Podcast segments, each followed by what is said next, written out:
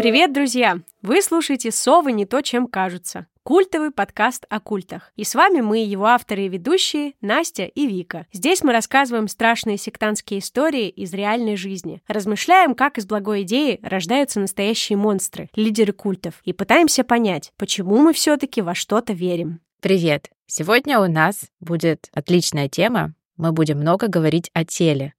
Поэтому, перед тем, как мы начнем, Настя, я хочу у тебя спросить, как ты относишься к татуировкам и пирсингам? У тебя есть татухи? У меня нет татух, но я очень хочу. И вообще я отлично отношусь и к татуировкам, и к пирсингам. У меня, кстати, есть пирсинг. Даже два. Где? В ушах. У всех пирсингов есть на самом деле отдельные названия, но я их не знаю. Короче, вот эта часть, которая, где, а где ушной хрящик? канал у тебя, где хрящик. Но не на ухе, а вот где, где лицо, ну, которая такая штучка, которая закрывает... э, А, маленький, маленький да, хрящик вот это такой. вот. Вот.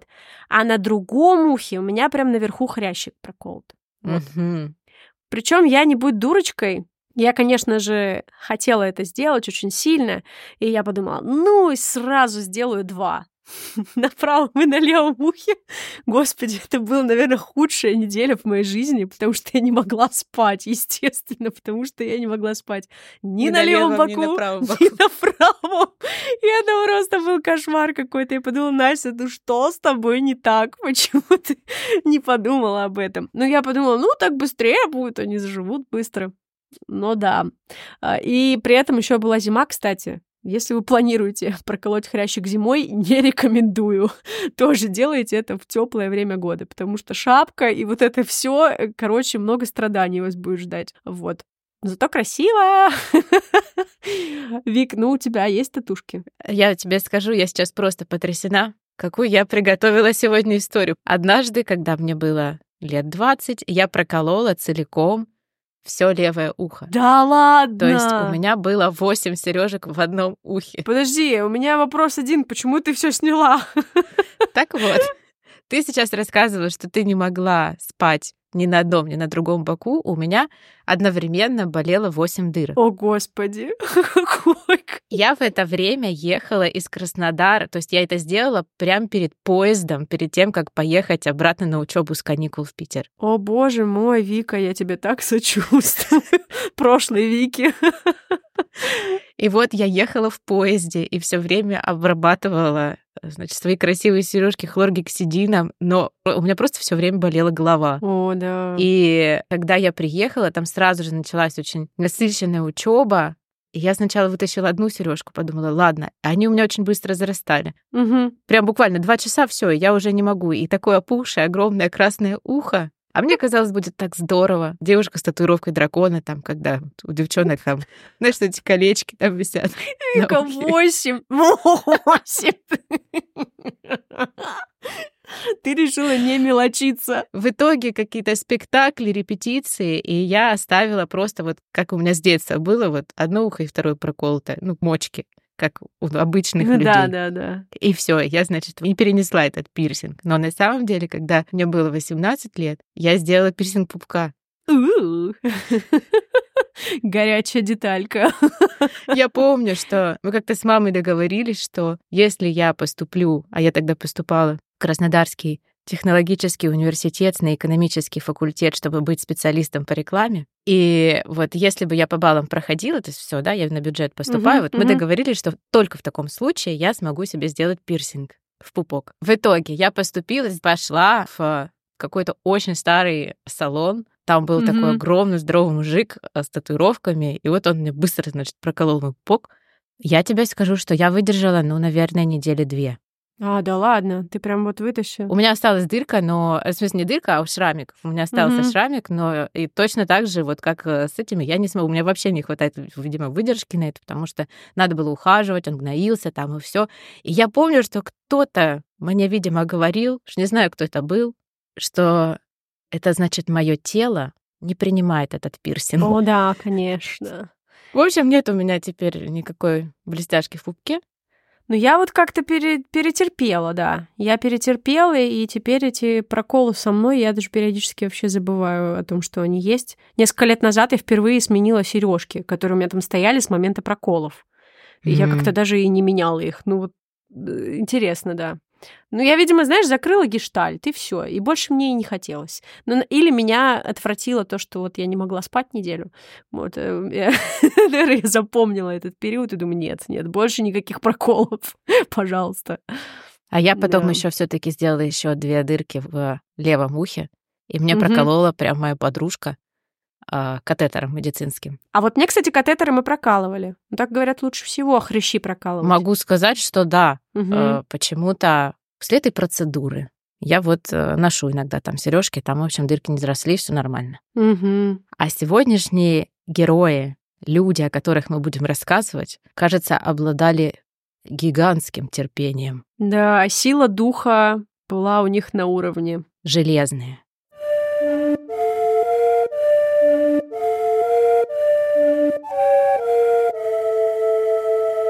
Подкаст создан исключительно в ознакомительных и развлекательных целях и не рекомендуется к прослушиванию лицам младше 18 лет. В связи с темой вы можете услышать частые упоминания сцен физического и эмоционального насилия. Мы понимаем проблемы сект и их негативного влияния на нашу с вами жизнь.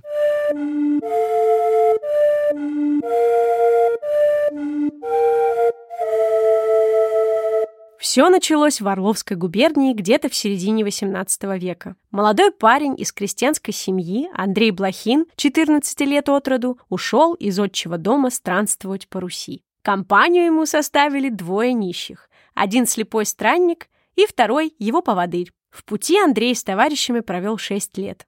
А на седьмой год странствований произошла судьбоносная встреча. Андрей познакомился с Михаилом Никулиным, настоящим хлыстовцем. А кто такие хлысты? По преданию, в 1645 году крестьянин Данила Филиппов принял в себя сошедшего с небес Христа и получил знания о новых 12 заповедях. Данила организовал общину, которую стали называть «кораблем». Священников, святых, государства, священные книги и православную церковь послушники Данила отрицали. Однажды Данила собрал все священные православные книги, что ему удалось найти, и утопил их в Волге, наказав, что верить можно только в Святой Дух. Богослужения хлыстов проходили по ночам и назывались «родения». Хлысты водили хороводы, громко читали молитвы и пели песни. Главные идеи нового верования состояли в аскетизме, строгости, ограничениях в питании, воздержании и своеобразном восприятии тела как центра всего грешного. Поэтому основным обрядом хлыстов было усмирение плоти, то есть избиение себя плетьми и хлыстами.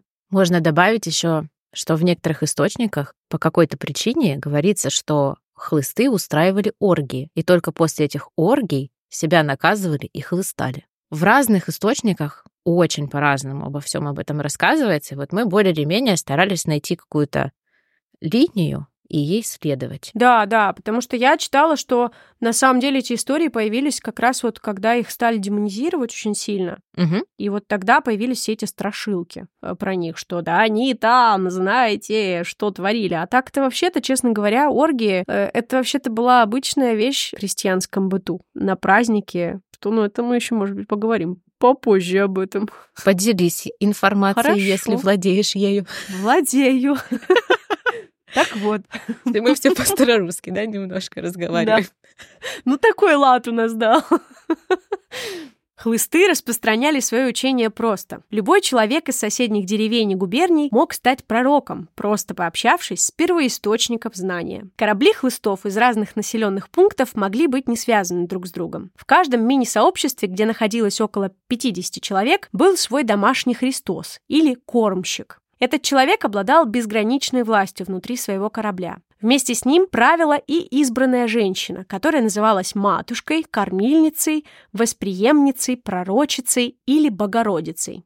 Двадцатилетнего Андрея вдохновили идеи хлыстов об аскетизме, воплощениях святых на земле, а в особенности ценность воздержания и строгое отношение к любым телесным радостям. Андрей даже решил усовершенствовать принципы хлыстов. Взял кусок раскаленного железа и прижег себе гениталии. Так появился на свет ритуал принятия печати основа учения скопцов. Обновленный Андрей продолжал бродить по России, но теперь он активно проповедовал на ярмарках в деревнях и селениях. Однажды он встретил другого странника, Кондратия Селиванова.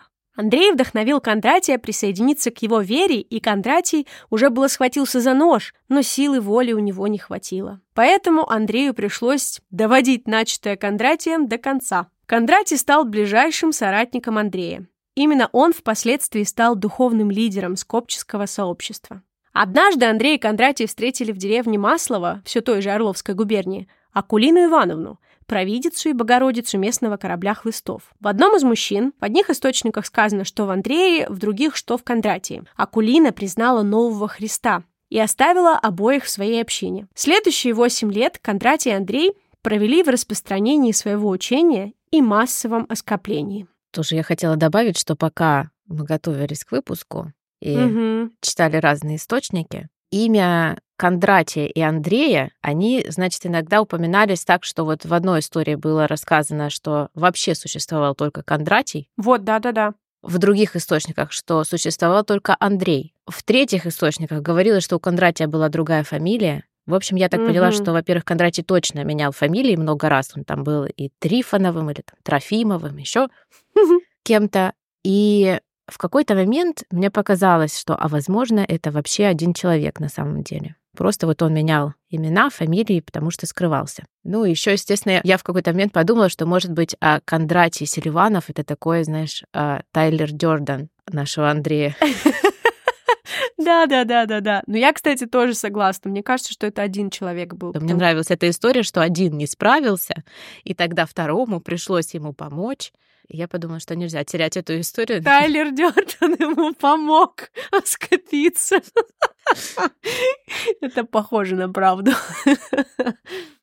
Собственно, так начала складываться интересная скопческая мифология. По скопческим преданиям, Акулина Ивановна была беглой российской императрицей Елизаветой Петровной. По утверждению скопцов, она царствовала только два года, а затем, как дева непорочная и благочестивая, оставила престол, передав тайное государственное правление очень похожей на себя фрейлине. Сама же, переодевшись в нищенское платье, пошла пешком в Киев на Богомолье. Но по дороге в Орловской губернии встретила божьих людей, хлыстов, приняла их веру и осталась жить с ними под именем Акулины Ивановны. Еще будучи императрицей, от Святого Духа она родила царственного сына, то есть Иисуса Христа, которого от всех скрывала. Позднее он объявился под именем Кондратия и встретился со своей матерью в Орловской губернии, когда Акулина Ивановна была уже кормщицей большого хлыстовского корабля, то есть общины. Также, по их мифологии, среди особо важных обращенных в скопцы числились Александр I с супругой и император Наполеон, который на самом деле был незаконным сыном Екатерины Великой, которому она дала образование в Российской императорской академии, а затем отправила во Францию, где он и сделал головокружительную карьеру. Наполеон не умер, он жив, здоров и оскоплен, сбежал в Турцию, но в России еще объявится, когда настанет день страшного суда. Основой своих идей скопцы считали строку из Евангелия от Матфея, глава 19, стих 12. «Есть скопцы, которые из чрева матернего родились так, и есть скопцы, которые оскоплены от людей, и есть скопцы, которые сделали сами себя скопцами для Царства Небесного. Кто может вместить, да вместит». При этом скопцы не называли себя скопцами. Они называли себя агнцами божьими и белыми голубями. Кондратий и Андрей учили, что первые люди были созданы Богом бесполыми. Когда же по внушению сатаны они согрешили в душе чувственными помыслами, у них образовались на теле эти запретные плоды, исказившие человеческий образ. Само тело нынешних людей в глазах скопцов уродливо, что выражается половыми признаками, которые необходимо отсечь. А ты знаешь, что голубь — это символ Святого Духа? Mm. Вот. Так что они, мне кажется, неспроста голубями себя называли. Ну, конечно, они чувствовали себя святыми. Я на сто процентов в этом Конечно, что ты... Мне очень нравится их мифология. Это просто что-то настолько прекрасно наивное. Ну, а Наполеон, да, вот классно же. Да, я, кстати, думала, когда про Наполеона, думаю, блин, ну почему Наполеон? А потом я подумала, ну, наверное, вот так сильно еще было впечатление от войны, потрясение. Конечно. Что вот так вот это как-то вот в их мифологии переродилось. Оскоплению подвергались все вступавшие в ряды секты. Существовало несколько этапов операции. На первом этапе мужчине удаляли яички, или, как называли их скопцы, удесные близнята, и пережигали раненое место раскаленным железом. И это называлось огненным крещением. На данном этапе, как говорили скопцы, ставилась первая печать и происходило обеление.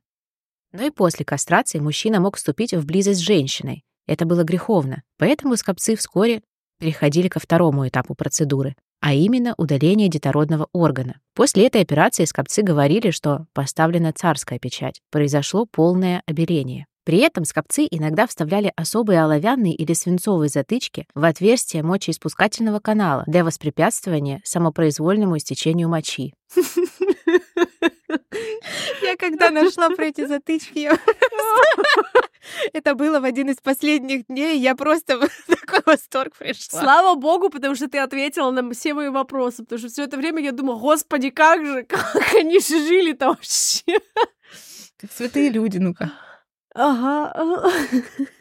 Была и третья печать во имя Святого Духа. Она выражалась в отнятии у мужчин части грудных мышц. Что касается скопления женского, то оно появилось несколько позже, в первые десятилетия XIX века, и подразумевало большое хирургическое разнообразие. Насчитывалось минимум пять видов операций, совершавшихся над женщинами, принявшими скопчество. Вырезание, вытравление или выжигание грудных сосков, отнятие части грудей или полное отнятие, ампутация одной или обеих грудей, разные надрезы, преимущественно на обеих грудях, вырезывание частей малых губ одних или вместе с похотником, то есть клитором, вырезывание верхней части больших губ вместе с малыми и похотником.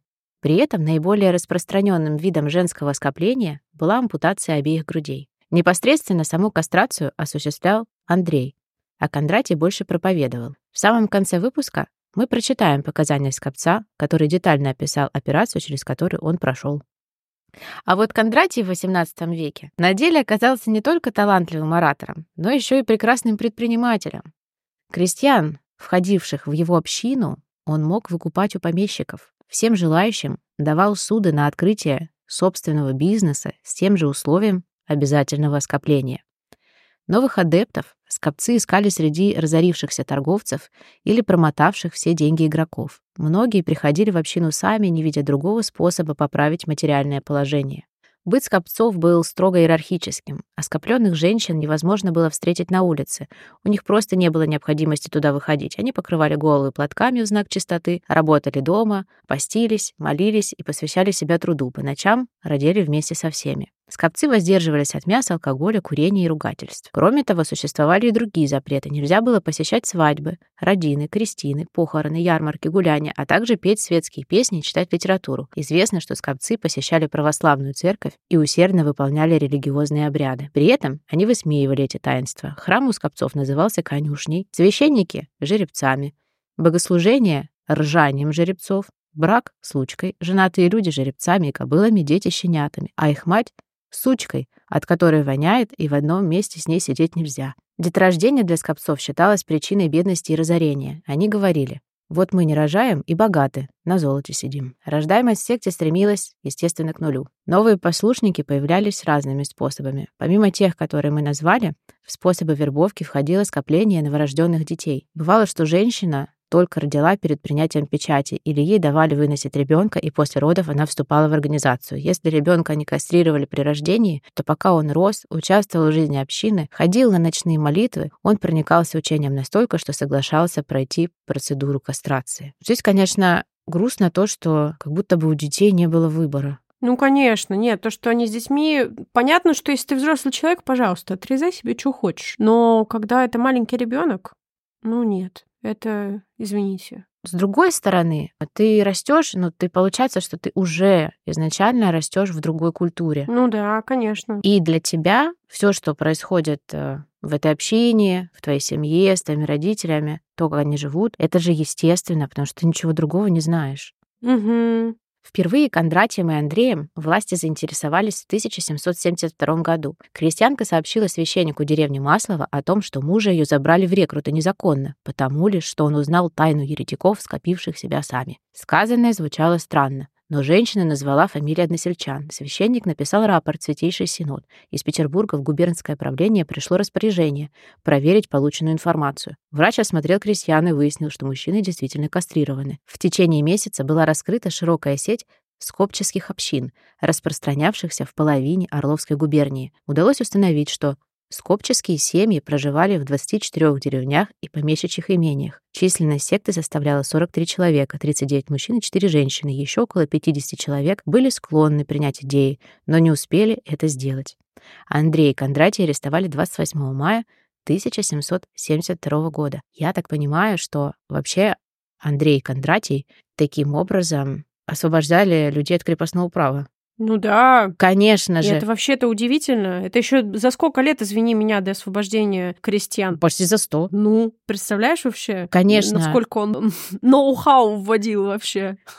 При этом цена, конечно, была высока, но люди на это шли. Это ты представляешь, как тяжело людям жилось, что они готовы были пожертвовать своими... Своими близнятами. Мгм, да. Когда материалы расследования были доложены Екатерине II, она приказала организовать, цитата, «удушение в самом начале подобных безрассудных глупостей». Конец цитаты. Императрица посчитала, что наказание должны понести лишь организаторы изуверства. Андрея выпороли кнутом на глазах жителей его родной деревни Братства, после чего сослали на вечные работы в городок Нерчинск, на серебряные рудники. Кондратия отправили в Сибирь. Ты смотрела э, сериал «Великая»? Да, конечно. Мы можем здесь порекомендовать сериал Если «Великая». вы хотите посмотреть на альтернативную версию истории России, сериал «Великая». На самом деле, правда, очень веселый, особенно первый сезон. А там же два сезона, да? Мне кажется, уже три, но хорош только первый. По-моему, да. Вот мне тоже казалось, что, по-моему, только первый был хорош. А я, кстати, хотела сказать про вот э, наказание, которое она выбрала, Мгм. что на самом деле очень тупое наказание она выбрала, потому что мне кажется, что это только укрепляет веру людей, когда они видят, как страдает их лидер. Мне всегда как-то это удивляло. Разве это не очевидно? Это же Христос еще показал нам, что происходит. Как бы все очевидно. Да, ты абсолютно права. Я согласна. Андрей прожил в Нерчинске до конца своих дней, а Кондратию удалось сбежать. А вот я все время при этом думаю, представляешь, если все-таки Кондратий это Тайлер Дёрден. А представляешь, если это один и тот же человек, да, это интересно. Один из них остался там, а другой сбежал и продолжил свою деятельность. А у первого началась бессонница. Да-да-да. Кондратий поселился на богатой и очень востребованной фабрике Лугинина в Тульской губернии. Оказалось, что местный фабричный писарь и несколько рабочих оскопились несколькими годами ранее. Красноречивому скопцу удалось обратить в свою веру практически всех работников фабрики. Количество последователей увеличилось с огромной скоростью. Также и из-за системы, по которой работала мануфактура. В ближайшие города и деревни направлялись экспедиции за сырьем бумаги, платяных изделий и парусов. Вместе с экспедицией ездил и Кондратий. После пяти лет активной деятельности Кондратий был обнаружен следователями. Он бежал в Москву, но его снова вычислили и поймали. Под конвоем Кондратия отправили в Иркутск с остановками во всех поселениях скопцов для публичных наказания и порки. В заключении Кондратий провел 20 лет. За это время он написал и распространил автобиографию, переписав библейские стихи на собственный лад и сделав себя главным героем. Страды и похождения Кондрата Селиванова хранились в каждом скопческом доме. В 1797 году Кондратий получил амнистию, но был отправлен в психиатрическую лечебницу. В Обуховском смирительном доме Кондратий познакомился с Еленским, камергером польской короны, который находился там на добровольном лечении.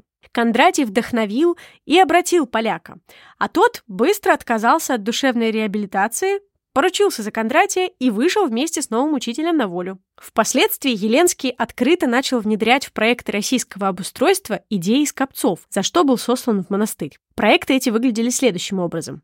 Любое государственное учреждение, будь то полк, военный корабль или государственный совет, должно иметь при себе пророка-скопца в качестве консультанта. Еленский понимал, что образный язык пророчеств не всегда будет ясен людям военным, и при скопце завещал иметь толмача. Кондратий должен был стать первым царским советником. Себе камергер отводил роль верховного главнокомандующего. С 1802 года Кондратий обосновался в Петербурге, на втором этаже в богатом доме купцов Ненастьевых на Ковенском переулке. За время его отсутствия учение распространилось и в высших слоях общества. Купцы, мещане, торговцы Петербурга присоединялись к скопческой вере. В сообществе образовался солидный капитал. В этот же период скопцы стали активно проникать в ряды военнослужащих. Если в полку оказывался хотя бы один оскопленный солдат, весь полк мог принять и веру, и печать. Слушай, вот это для меня, конечно, вообще загадочно. Это же, ты вообще понимаешь? Ну, это я думаю, мужики.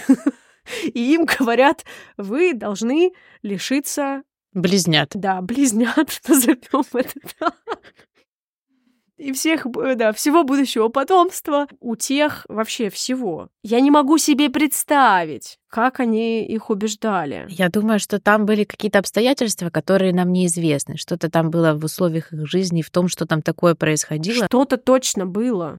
Вот ты знаешь, вот даже вот то, что мы до этого обсуждали, я еще как-то могу поверить. Но вот это... Вот это прям вот... Мне уже прям с трудом. Я прям не могу это представить. А я могу. Можешь, да? Да. Какая ты, а? Ну, ты просто понимаешь, что вообще это такое дело, кастрация. Ну, это всегда применялось как наказание.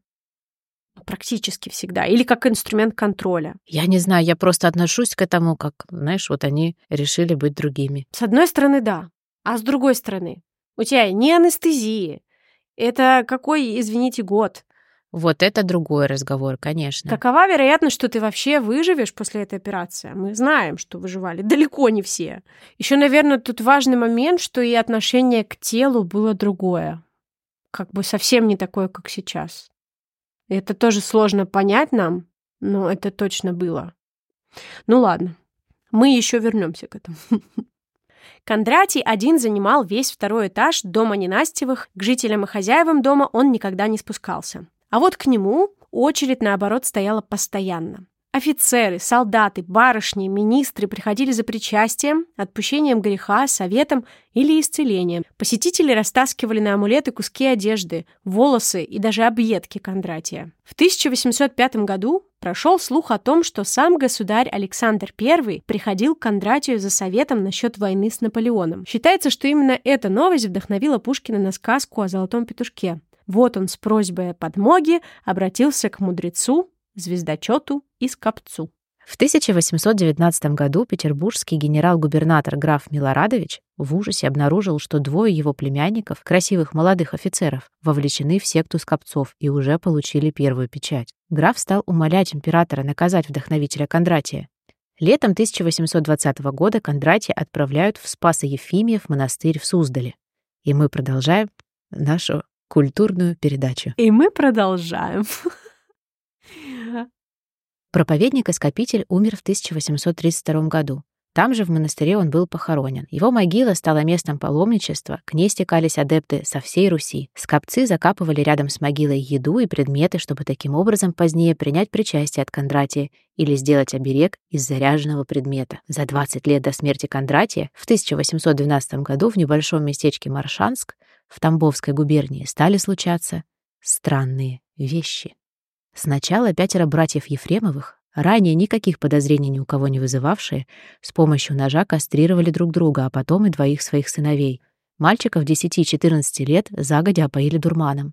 Братьев Скопцов в кандалах увезли в Сибирь. Кто их обратил в скопчество и были ли у них сообщники и последователи, следствие узнать не удалось. В это же время тамбовский губернатор получил письмо от жены зажиточного маршанского купца. Купчиха сообщала, что в скопчество подались многие богатые горожане. Среди них и некие купцы Платицыны и ее собственный муж. Опасаясь мести, купчиха просила губернатора хранить ее жалобу в тайне. Доктора подтвердили, купцы и их жены были скопцами. Но добиться признаний у следствия не получилось. Обвиняемые ссылались на последствия несчастных случаев и травм. Кого-то посадил на рога бык, кто-то топором хотел срезать нарыв. Кого-то покалечил француз в Отечественную войну. А кто-то говорил, что вообще всегда все так и было. Судебного процесса над скопцами не случилось. В то же самое время в Маршанске произошел еще один загадочный инцидент. В Остроге в кандалах находился арестант Михаил Иванов. Однажды Михаил был доставлен в тюремный лазарет истекающим кровью. Подробности этого дела до конца неизвестны, но врач сумел вовремя пришить полуотсеченный орган Михаила и залечить рану. Пострадавший молчал, возможных сообщников не сдавал, на все вопросы отвечал, что сам дошел до мысли оскопиться, сам же и исполнил желание. Интересно было то, что Михаил был колодником, то есть заключенным, приговоренным к содержанию в колодках, сама конструкция которых исключала возможность владеть руками. Другими словами, он никак не мог оскопить сам себя. Кроме того, действие произошло в тюрьме, где по определению арестованный не мог иметь в своем распоряжении ножа или бритвы. Выходило, что раненому кто-то помог, что скопцы просочились уже и в кандальную. От Михаила на допросе было сложно чего-то добиться. Дело осталось нераскрытым. Скопческое движение в этих краях сильно окрепло в экономическом плане. Со временем вся торговля в уезде контролировалась людьми, так или иначе связанными с кораблем. Платицыны имели тесные связи со скопцами из Петербурга и других регионов. В каких-то источниках я читала, что они даже торговали с Лондоном. Ничего себе. Угу. По Скопчинским каналам шла вся коммерческая информация. Главным залогом финансовых успехов были сплоченность и система наследования. Не имея прямых наследников, скопцы завещали имущество своим духовным детям, то есть капиталы никогда не покидали организации. А если, я так понимаю, реальный ребенок хотел получить наследство, то тогда ему нужно было бы и духовным ребенком тоже стать. И... То есть скопиться. То есть попрощаться со своими близнятами.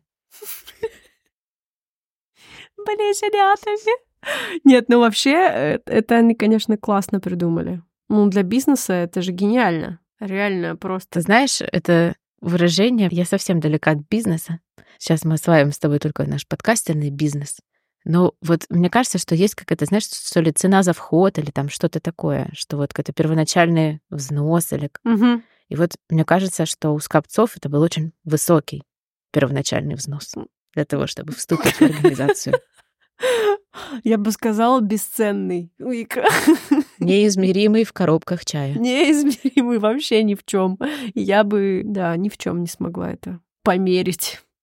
Многие скопцы на публике вели жизнь честных православных горожан. Лидеры секты жертвовали тысячи на строительство храмов. Маршанский кормчий Егор Платицын выделил 200 тысяч рублей на Троицкий собор. В 1838 году к губернатору Тамбова обратились родители трех молодых девушек, прислуживающих Платицыну. Они обвиняли купца в насильственной кастрации их дочерей. Несмотря на серьезные обвинения, Платицын на следствие вел себя вызывающе, хвалился пожертвованными на храм деньгами. Затем его тактика изменилась. Он начал обвинять купца Кунавитина, тоже скопца, только рангом поменьше, у которого три девушки проживали на квартире. Изучив бухгалтерию клана Платицыных, следствие обнаружило, что многие годы купцу за солидные взятки покровительствовал некий чиновник Борисов. Именно его усилиями так быстро замялось дело 1812 года. Позже выяснилось, что у Платицына были свои люди не только в центре губернии, но и в столице. Оскопленные девушки подробно рассказали полиции о том, что творилось в резиденции Платицына. По их словам, новообращенных кастрировали в подземелье одного из домов купца.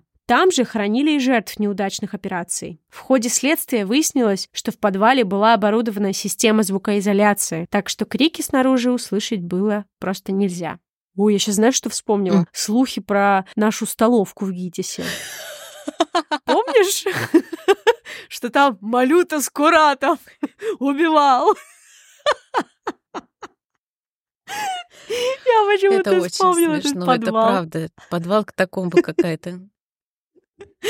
Вот мне кажется, он такой же какой-то был. Туда было страшно спускаться. И помнишь, это большая действительно деревянная дверь, которая стояла Да. закрыта, если столовая не Ой, работает. ладно, Вик. Слава богу, что это уже такая давняя прошлая жизнь. Ну, благодаря этой жизни мы с тобой встретились, Вик. Да. И нам не пришлось... Слушай, все, у меня одни шутки про близнят. И нам не пришлось за это платить близнятами. Не уж тем более похотником. Походником никому не отдала. Походник бы свой. Я бы жизнь отдала. Платицыну грозила каторга, но власти тянули с арестом. А когда приказ был все же подписан в 1841 году, пожилой лидер маршанских скопцов умер.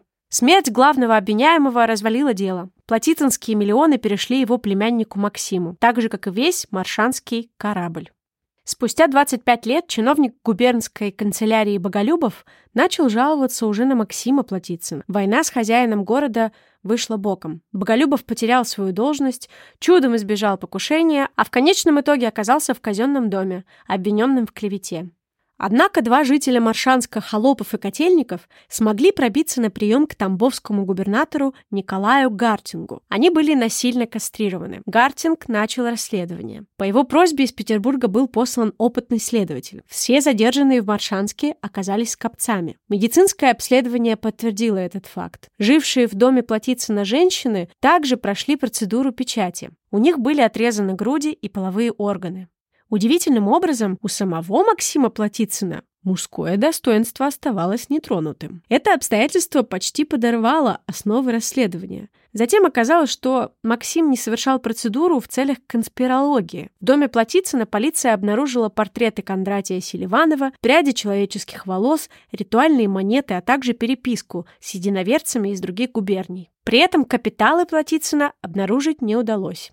Так же, как и трупы в подвалах. Суд над Платицынами состоялся в 1869 году. Сам купец был признан виновным в насаждении скопческой ереси. Лишенный прав и отличий, он отправился в Сибирь, на вечное поселение. Его дальнейшая судьба неизвестна. Сослали его жену и некоторых его соратников. Вот так вот. Хотя вот это, кстати, тоже интересно. Мне тоже кажется, что это не очень дальновидно с их стороны отсылать их куда подальше, потому что они там где подальше устраивают свои новые поселения и живут себе припеваючи. Ну, может быть, не в таких прекрасных условиях, но это вот как с избиениями лидера, мне тоже кажется, так себе идейка. Я с тобой в этом вопросе абсолютно согласна. Спасибо, Вика. Так приятно, что коллега меня поддерживает. Обожаю, что надо быстро, неожиданно сформулировать свое мнение. Сейчас, что я быстро взвешиваю, да. Ты меня вынуждаешь думать. Это всегда приятно, Настя. Ну что? Окей. Ко второй половине XIX века в Российской империи скопцов насчитывалось уже около 6 тысяч. По другим данным, аж 300 тысяч. Главным образом в Тамбовской, Курской, Орловской губерниях и в Сибири. При этом принадлежность к секте скопцов каралась ссылкой в Сибирь, а позже в Якутскую область. Таким образом, в 1866 году в Якутской области проживало уже 747 скопцов. В течение последующих лет прибавлялось в среднем по 9 человек в год. В Алёмкинский округ в Якутии первая группа скопцов прибыла в 1861 году. По закону их нельзя было селить ближе 15 верст от православных селений. Однако в Алёмкинске скопцы образовали целое спасское селение почти в черте города. Такие привилегии были связаны с дачей большой взятки местному исправнику, а также теми соображениями, что скопцы будут помогать остро нуждающемуся местному населению развивать сельское хозяйство, которое находилось в зачаточном состоянии. Скопцы активно занялись сельским хозяйством. Для работ в основном нанимали наемных работников из числа местных жителей или менее зажиточных собратьев. Владели землей зажиточные скопцы. Впервые на севере они начали выращивать зерновые – ячмень, рожь, пшеницу овощные, капусту, огурцы, картофель, а также тыкву и арбузы. Были выведены специальные сорта пшеницы, которые неизменно давали высокий урожай в Якутии. Сейчас эти сорта утрачены, и пшеница в Якутии практически не выращивается, к слову. К слову, вообще кто мог подумать, что в Якутии можно пшеницу выращивать? Угу.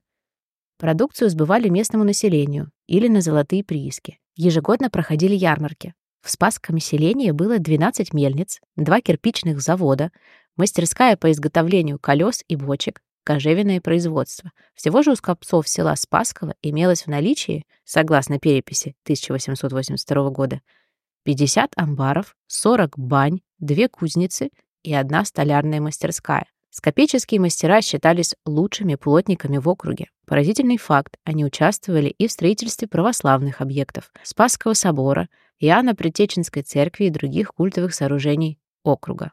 Среди скопцов-мастеровых наряду с плотниками были искусные резчики по дереву. Они вырезали из дерева различные предметы для дома, в том числе делали резную мебель. Многие скопцы Спасского селения были грамотными, выписывали газеты, в том числе иллюстрированные издания, живо интересовались политикой и новостями центральной части России. Под руководством скопца Ереська Ерофея Петровича было открыто фотоателье, которое выпускало открытки, оказывало населению фотографические услуги. С приходом советской власти Земли некоторых богатых скопцов были изъяты.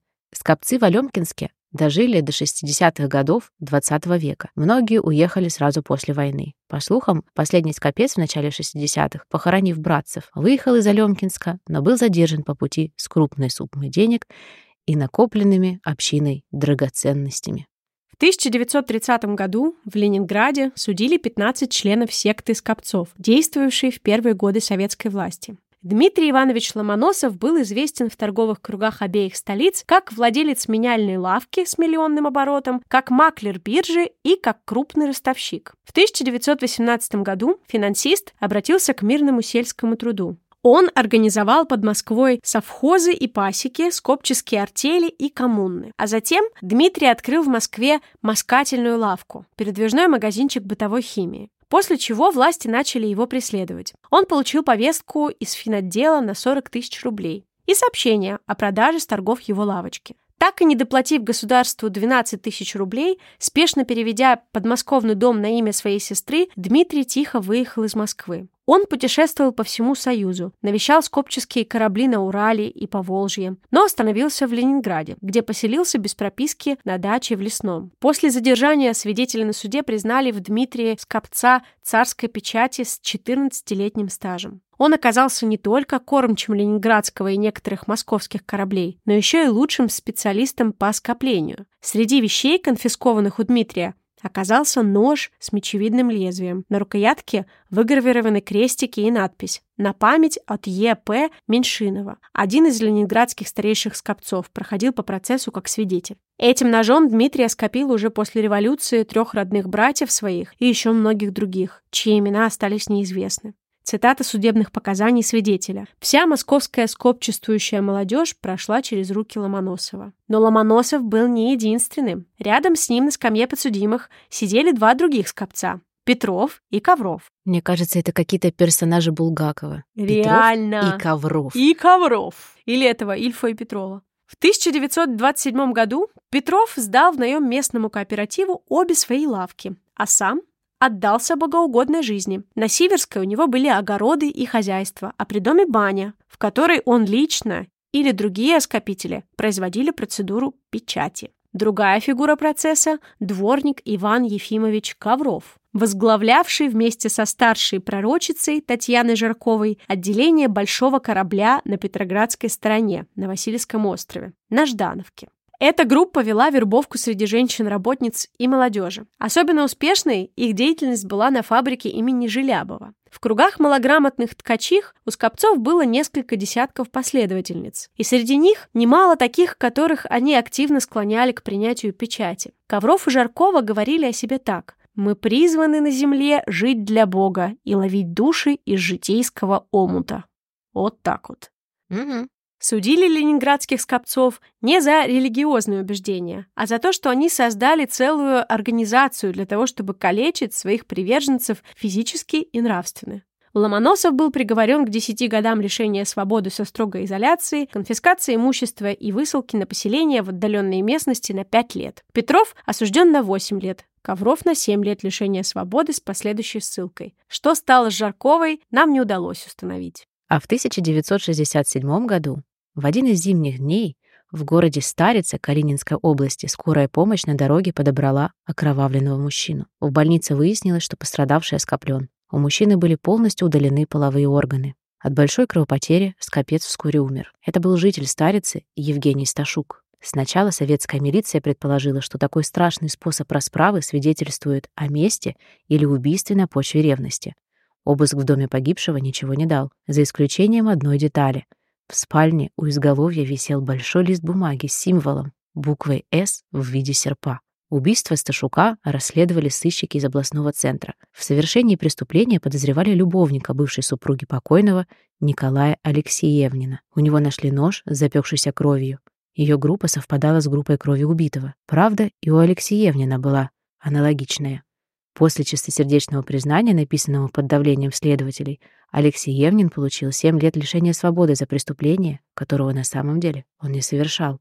Через какое-то время милиционеры обнаружили объеденный собаками труп местного жителя, молодого парня Володи Иванова, с отрезанными задолго до смерти половыми органами. Экспертиза показала, что покойный замерз по пьянке. Милиционер, ухаживавший за сестрой погибшего Володи, которая при этом оказалась соседкой покойного Евгения Сташука, начал проводить самостоятельное расследование смерти Володи, и оно привело его к известковым пещерам под Старицей. А если интересно, то интервью с этим милиционером можно посмотреть в передаче с Коневским «Следствие вели». Вика, все это время, пока ты читала, у меня в голове была вот эта мелодия. Пам-пам-пам-пам-пам-пам.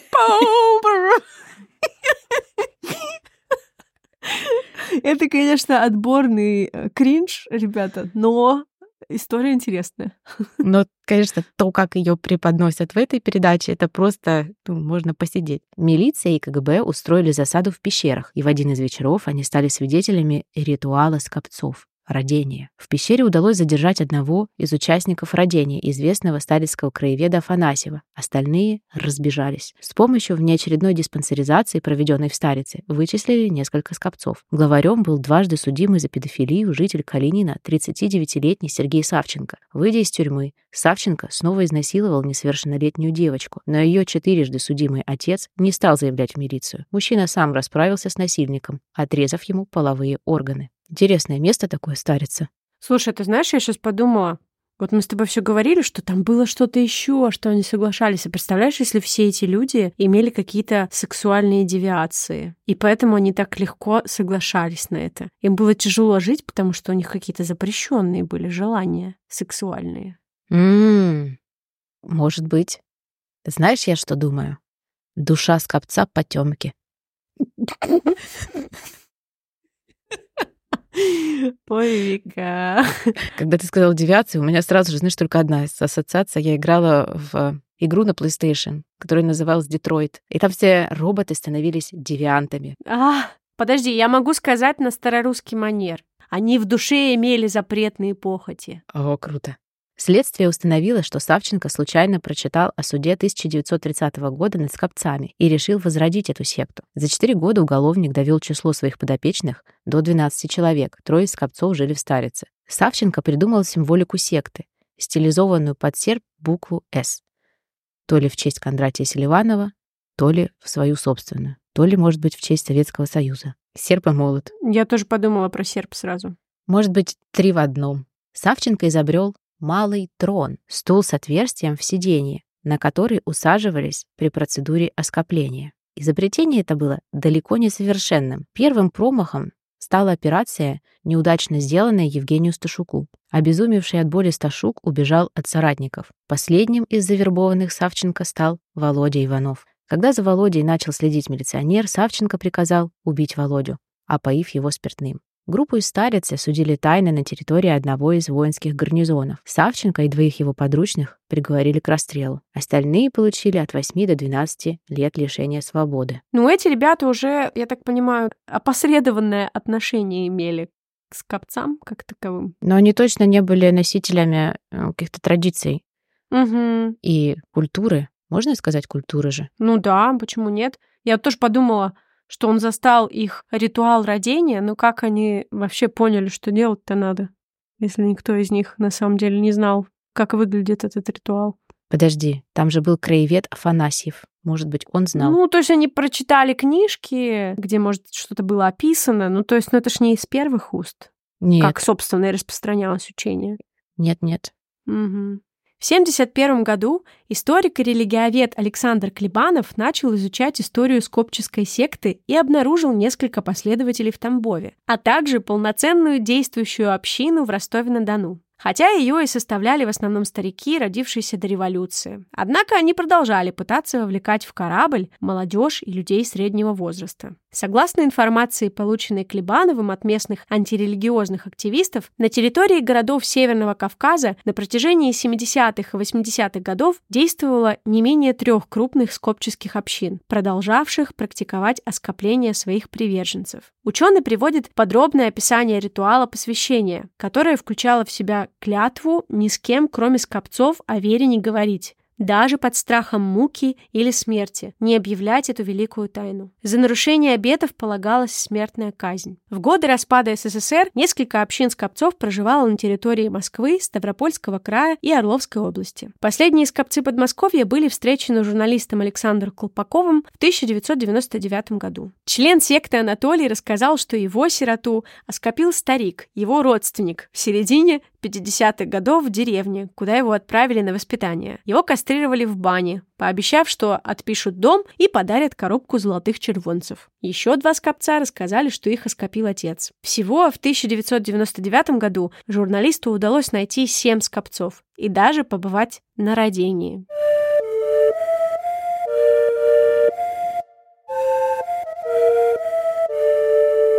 Вика, как ты думаешь, остались ли в России скопцы? Я надеюсь, что да.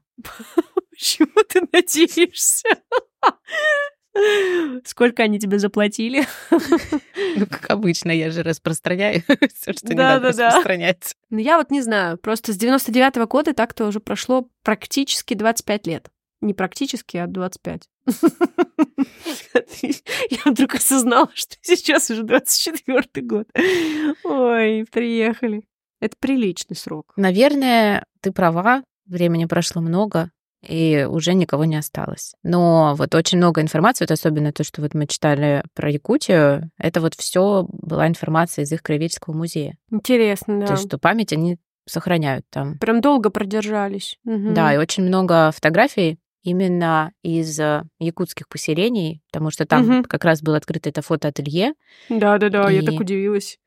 Там прям такие фотографии есть хорошие. Ну, скажем так, мне кажется, что конкретно для меня это пока самая такая загадочная группа людей. Потому что мне почему-то очень сложно представить, что люди добровольно вот идут на такие прям Жертвы большие. Не знаю, почему мозгу кажется, что вот физическое лишение — это тяжелее, чем там систематическое, например, психологическое насилие, которое происходит там над, над другими членами других сект. Но почему-то, mm-hmm.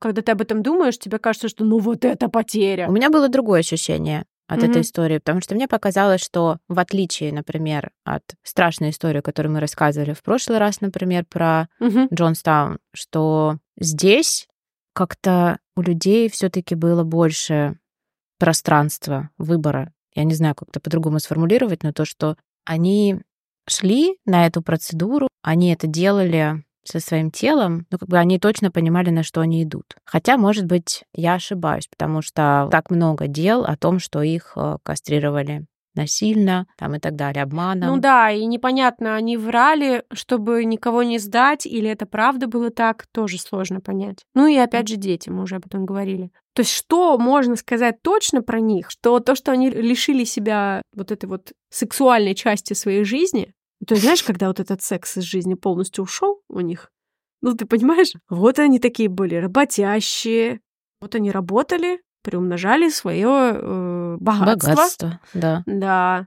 И молились.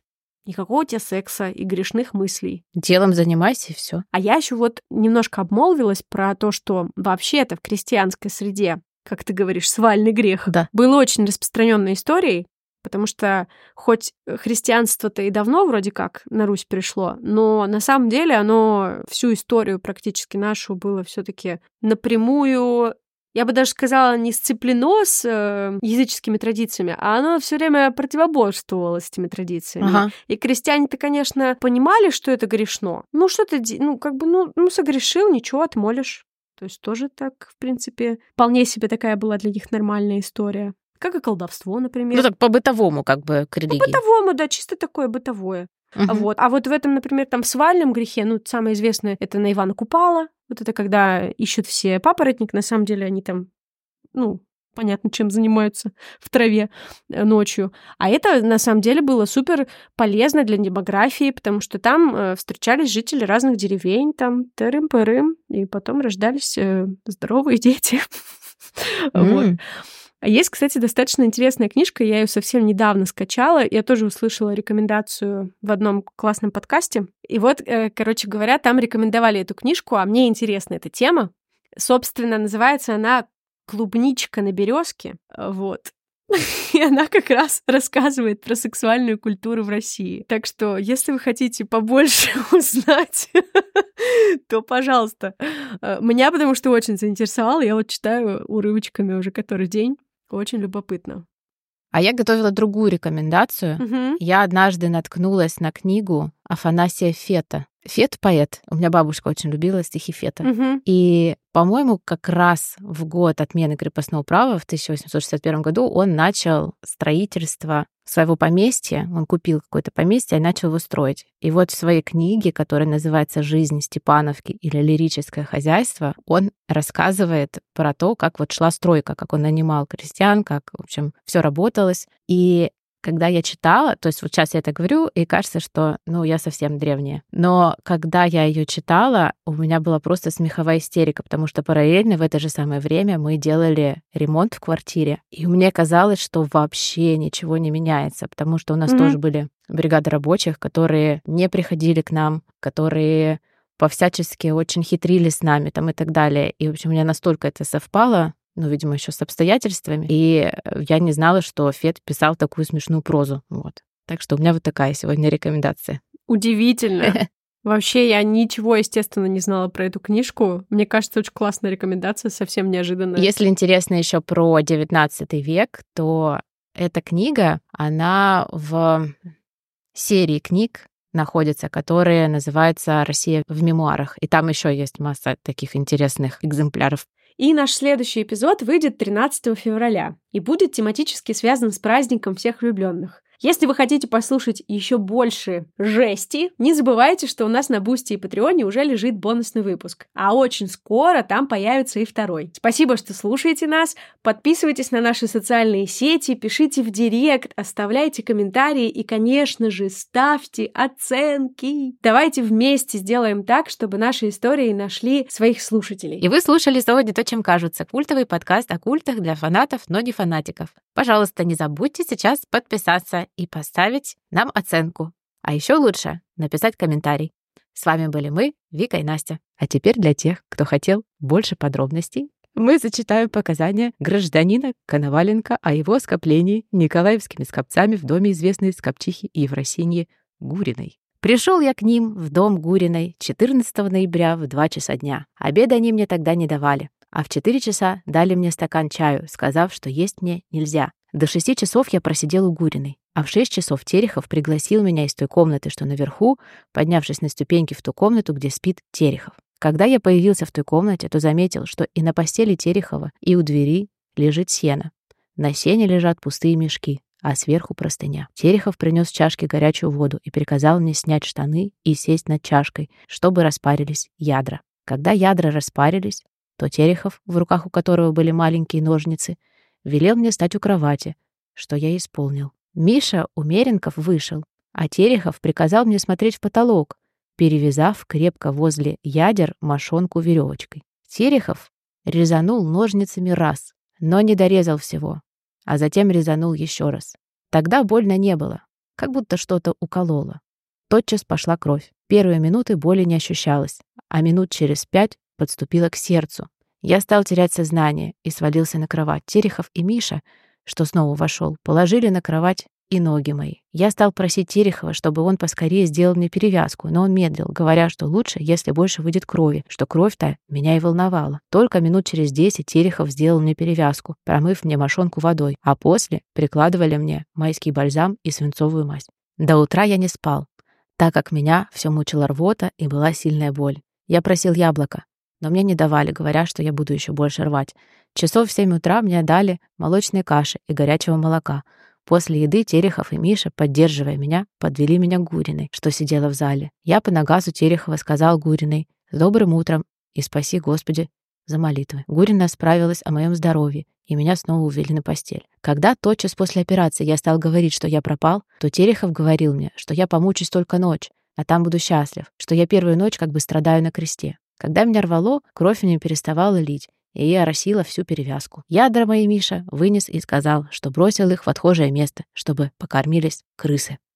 Это были совы не то, чем кажутся. Берегите ваших близнят и ядра. Всем пока! Услышимся.